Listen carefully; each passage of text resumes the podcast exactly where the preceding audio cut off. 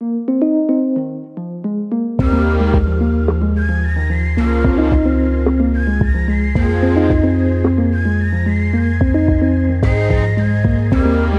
lytter til Dafolos podcast Viden på vejen. En podcast om pædagogik og læring. Mit navn er Mette Jonsen Elbæk. I denne udgave af Viden på vejen er Esben Klange taget på besøg hos lektor på DPU, Frans Ørsted Andersen, for at blive klogere på de såkaldt intensive læringsforløb.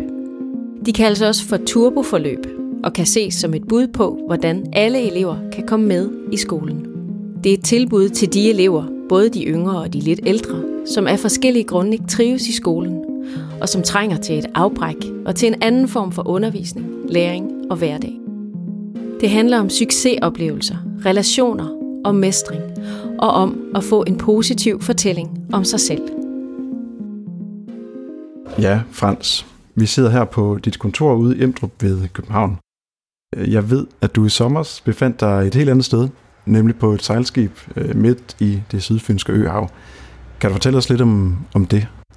Øh, ja, øh, det er jo sådan, at øh, øh, Fulton var med i det her øh, Fyn rundt, og øh, der var jeg så med en hel dag, og jeg arbejder med det projekt som øh, følgeforsker for tiden sammen med nogle kolleger.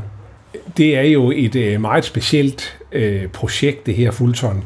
Det har jo en historik, øh, hvor det går helt tilbage til 80'erne, og så øh, var det nede og, og lukke nogle år. Men nu er det blevet genoplevet, og det er stadigvæk med den originale idé, at øh, Fulton skal fungere som sådan et øh, forstadie til, øh, gerne til videre øh, maritim uddannelse. Det er sådan basiskonceptet, men man har også elever med, hvor man kan sige, der er lidt lavere ambitioner, hvor det måske bare handler om at få dem til at trives mere, komme ud af nogle problemer og øh, få en pause fra de miljøer, de normalt er i, så de øh, sammen med øh, de andre elever og øh, skipper og matroserne kan øh, få nogle nye perspektiver på deres liv. Men det er et meget spændende projekt, og de har faktisk i den korte tid, det nu har eksisteret her efter pausen, så har de faktisk allerede nogle øh, rigtig gode resultater. Men øh, vi skal bare huske på, at det er, dels har det ikke kørt ret længe, og dels så er det faktisk meget få elever, der er med ad gangen. 3-4 stykker, typisk. Du har for nylig været medforfatter på bogen Intensiv Læring, og det er en 150 sider lang bog, øh, som beskriver forskellige læringsforløb, især danske, men også fra udlandet. Hvorfor er det et vigtigt emne at beskæftige sig med? Ja, altså man kan sige, at det her begreb intensiv læring er jo et, øh, et modebegreb lige nu, og øh, det er også et begreb, som måske kan være lidt vanskeligt at have styr på. Øh, man kan lige sige, at der ligger i det der intensive, det kan være intensivt på forskellige måder. Det kan være intensivt i relationerne, det er måske en meget vigtig del. Altså modsat for eksempel det øvrige uddannelsessystem, der har man øh, måske øh, både med studerende eller med elever, som man kun ser en gang imellem, fordi man går på forskellige hold. Lærere og pædagoger møder man måske også kun lidt sporadisk, fordi man har forskellige fag og aktiviteter osv. Men når vi taler om intensiv læring, så kan det intensivt være på, at man er få elever, der lærer noget sammen i lang tid, og man har få voksne eller lærere, professionelle knyttet til sig. Så på relationen, det kan også være på tid, at normalt der har man, kan man sige, jamen, så er man på uddannelse et vist antal timer, og så har jeg fri, og så sover jeg, og så starter jeg måske igen. Her der er det tit, jamen det er døgnet rundt, man ligesom er i gang med nogle læreprocesser. Så det var øh, på relationer og på tid, og så kan det også være på energiniveau, altså hvor meget man nu er på. Det kan være ens mentale energi, hvor meget den er opslugt af aktiviteterne. Så der, der på mange måder, det kan være intensivt. Og der kan vi sige, at det her fuldtøj, jeg nu har nævnt, det lever ligesom op til, at der foregår noget intensivt øh, på alle de her planer. Fordi det er kun få elever, og der er kun få voksne. Øh, de er på døgnet rundt, fordi på det skib hele tiden, så der er mere eller mindre læring, eller i hvert fald udvikling døgnet rundt. Og øh, det sidste er jo også, at øh, der er en stor intensitet tit i de processer, der sker, fordi sejl, det skal altså op, og hvis ikke det kommer op, så øh, kommer skibet ud af kurs for eksempel, eller kan simpelthen ikke komme frem. Det samme med motoren. Der skal laves mad. Får man det ikke lavet, så øh, får de andre ikke noget mad. Så der er altså også en intensitet på det engagement, der er. For man kan sige, at laver jeg en regnopgave eller ej, så er det jo ikke den store katastrofe. Men her, hvis maden brænder på, så er der ikke nogen, der får mad. Fordi det hænger på den ene mand, der laver mad. Eller kvinde. Og det er jo altså noget, en, en tænkning, som, man, øh, som du nævner i den bog, at øh, en del forskellige forløb, Fulton er et eksempel, men der er mange, mange andre, der tænker i de her intensive processer. Og øh, hvorfor er det vigtigt? Jamen altså, vi har, det, det klassiske svar er, at vi har i, i øh, Danmark og i mange andre lande, øh, sammenlignende lande, der har vi en stor gruppe af elever, der simpelthen ikke fungerer i vores uddannelsessystem. Manglende trivsel, manglende faglige øh, kundskaber, en række forskellige problemer. Og der har det altså vist sig, at den her restgruppe, hvor stor eller lille den så er, det er altid til diskussion, men at der er rigtig mange, der har glæde af de her intensive forløb, og ligesom så kommer ind på et andet spor med de her intensive forløb, og forhåbentlig så, at det kan holde.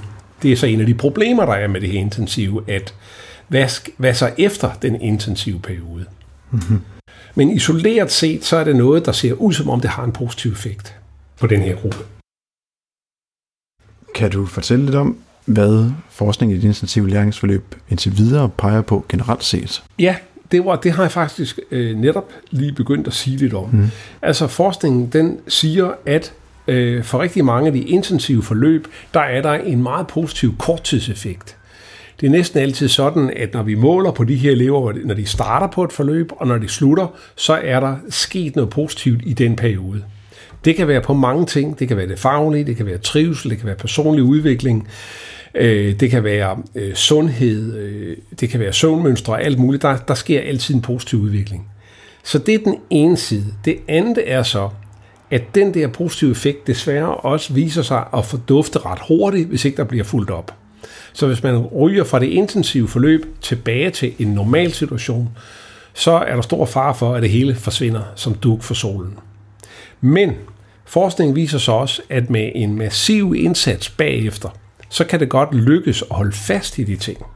Og det er det, der ligesom er måske det mest kritiske omkring det her begreb intensiv læring, det er opfølgning. Mm. I bogen, der nævner I transferbegrebet. Øh, altså det, det her med netop at kunne overføre viden lært i en kontekst til en anden. Ja. Hvordan kan vi arbejde med, at eleverne opnår transfer af viden fra læringsforløbene til for eksempel folkeskolen? Ja, altså folkeskolen, øh, vi kunne også sige ungdomsskolen, øh, erhvervsskoler, øh, VUC, HF osv., de områder, hvor de her bevæger sig, ja, der kan vi sige, at transfer er et meget afgørende begreb, fordi det er jo netop det, der er målet med mange af de her øh, forløb, er, at det skal netop ikke kun være i det intensive forløb, at den positive effekt er, men der skulle gerne ske noget udviklingsdannelses læringsmæssigt på den lange bane også. Og hvordan kan vi så sikre det? Hvordan kan vi have den der transfer, som du nævner? En af tingene er, at der er gennemgående personer.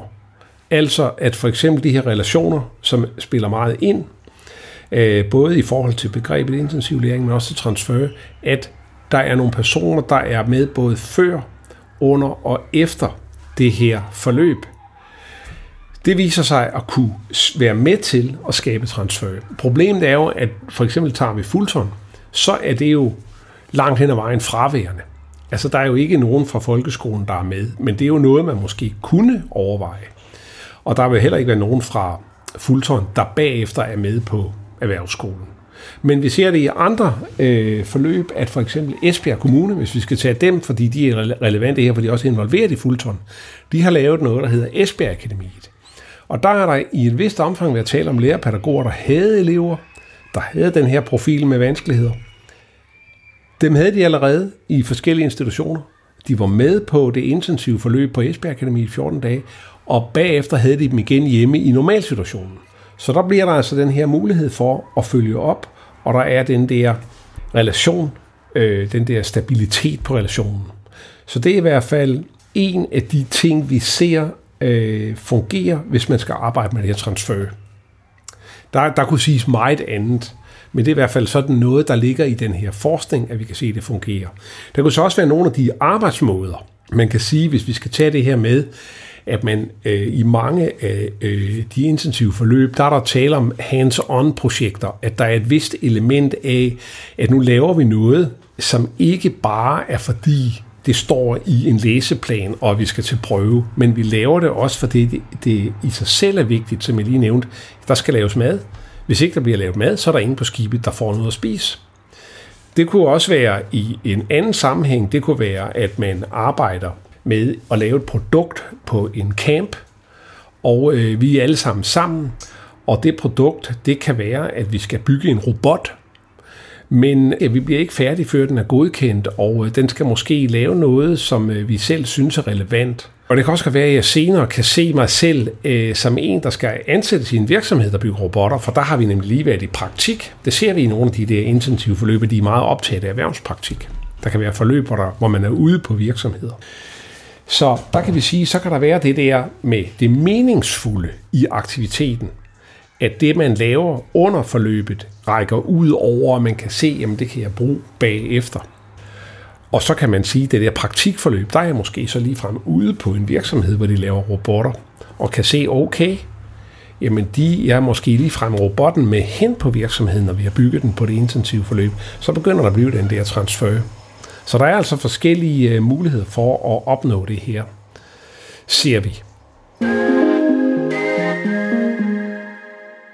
Et begreb, vi nævner i, øh, i den forbindelse med, med at skabe uh, transferviden, det er også sådan et som mestringsbegreb. Ja. Ja. Kan du yeah. fortælle lidt om det? Ja, det er også et centralt begreb i de her forløb og i begrebet intensiv læring. Og det, øh, det er øh, egentlig meget fornuftigt, at man fokuserer på det. Vi har jo en masse forskning, der peger på, at når man som elev og studerende er i gang med et eller andet uddannelsesforløb, så er mestringsoplevelser en meget vigtig del af det. Altså forstået på den måde, vi ved fra forskningen, at det at opleve, at nu er jeg i gang med noget, jeg er ved at lære noget, jeg skal kunne noget, og så oplever jeg ved at øh, anstrenge mig lidt, ved at fokusere, ved at være med, at jeg kan det. Det er en meget vigtig faktor. Det betyder, at man har den der fornemmelse af, at det her, det kan jeg, det er noget, jeg kan finde ud af, og der sker altså noget i os, når vi oplever, at vi kan, som motiverer for, at man kommer videre. Mange af de her elever, vi snakker om for det her område, inden for det her intensive læringsforløb, det er jo elever, der netop ikke har oplevet mestring i skolen. De kan fortælle om, at de er stået af, de deltager ikke, de gider ikke, de vil ikke, de kan ikke. Der er mange måder at beskrive det på. Men det, at de så oplever her, at det her kan jeg, og Fulton er jo et rigtig godt eksempel, når vi nu har startet der, ikke? Jamen, så kan vi sige, Jamen, altså, tingene skal fungere. Du skal sætte det sejl op, ellers så kan skibet ikke øh, sejle, så vi må blive ved, indtil du har fået det op. Og der skal laves mad, ellers får vi ikke noget at spise. Der skal gøres rent, ellers så er der meget beskidt. Så man kan sige, der lægges der jo meget op til, at der er nogle projekter, hvor man i hvert fald tydeligt forstår, om jeg kan eller ikke kan. Og det er der jo mange af de her elever, der også kan sige, at jeg aner faktisk ikke i skolen, om jeg har fundet ud af, det, af tingene. Og det kan jo så igen være, at øh, meget i vores uddannelsessystem, der øh, er det ikke noget, der ligger øh, inden for radaren, at elever skal have de her mestringsoplevelser. Der er måske ikke tid, eller det er ikke tænkt ind. Så mestring øh, er jeg ikke i tvivl om det. Det gælder jo også voksne på arbejdspladser, at det er et vigtigt begreb for det, vi kalder motivation og trivsel. Hvordan ser du folkeskolens rolle i forhold til de her intensive læringsforløb? Altså, jeg vil sige, at øh, meget af det her er jo virkelig en udsprung af folkeskolen. Hvis vi ser mange forløbene, så er der jo typisk elementer af det, vi kender fra ekskursioner, fra lejerskoler, fra eksperimenterende forløb, fra projektforløb i folkeskolen, eller øh, værkstedspædagogik. Vi har faktisk mange ord for det, så man kan, elementerne er jo nogen, folkeskolen har kendt altid. Øhm, så det handler jo mere om at få dem kultiveret og på, på banen. Og øh, vi kan så også sige, hvis vi skal stille endnu mere skarpt, så kan man sige, at meget af den pædagogik, der er i det intensive forløb, er jo i virkeligheden det, vi kalder efterskolepædagogik. Og det er jo også meget sigende, at meget af personalet fra de her forløb faktisk har rødder i efterskolerne. Så, og ungdomsskolen, altså den kommunale ungdomsskoler. Så der er jo rigtig meget øh, gods derfra. Og man kan så sige, at på de intensive forløb, der bliver det så netop intensiveret de her elementer. Øh, så jeg vil mene, at folkeskolen kan bruge det her til at tage fat i noget, man altid har vidst og altid har gjort, men, men, men jeg skal se på sådan meget øh, Øh, kvalitativt, og øh, hvad, altså, hvad jeg selv har oplevet at lære i mine egne øh, forskningsprojekter, så er det jo, at der er meget af det her, det har man ikke haft tid til, fordi at øh, man føler, at øh, jamen, hvis jeg bruger en uge med min klasse eller med en gruppe af elever på sådan noget her, så går det fra den træning, der er til næste test eller sådan noget. Så man kan sige, at der er i hvert fald blevet en oplevelse af, at det her er svært at få tid til. Men der er også nogle ting, kommunerne har sparet væk. Lejerskoler er der mange steder simpelthen øh, ikke tid til mere eller penge til. Ekskursioner er også glidet ud. Naturteknik, som kom ind som et nyt fag i 93, som var tænkt som et meget eksperimenterende hands-on ud i naturen fag, er faktisk blevet til sådan et øh, lave opgaveark øh, øh, fag mange steder. Øh, find en læringsplatform og løse nogle opgaver. Læreren laver nogle et oplæg med en video eller noget på det interaktive øh, board osv. Så, videre. så det er i stedet for at være hands-on og oplevelser og fornemmelser af natur og teknik, så er det jo mere sådan et bogligt læsefag med noget øh, IT-platform øh, indover. Og det der er så gået med mange ting. Der var også en gang, hvor man havde fast erhvervspraktik i 9. klasse. Det er afskaffet i mange kommuner. Så man kan sige, at mange af de her elementer er jo egentlig en genoplivning af noget, som man havde før. Så man kan sige, at min, øh, min pointe vil være, at mange af de her elementer, der ligger, dem burde kommuner og folkeskoler vende tilbage til og genopleve i forskelligt omfang.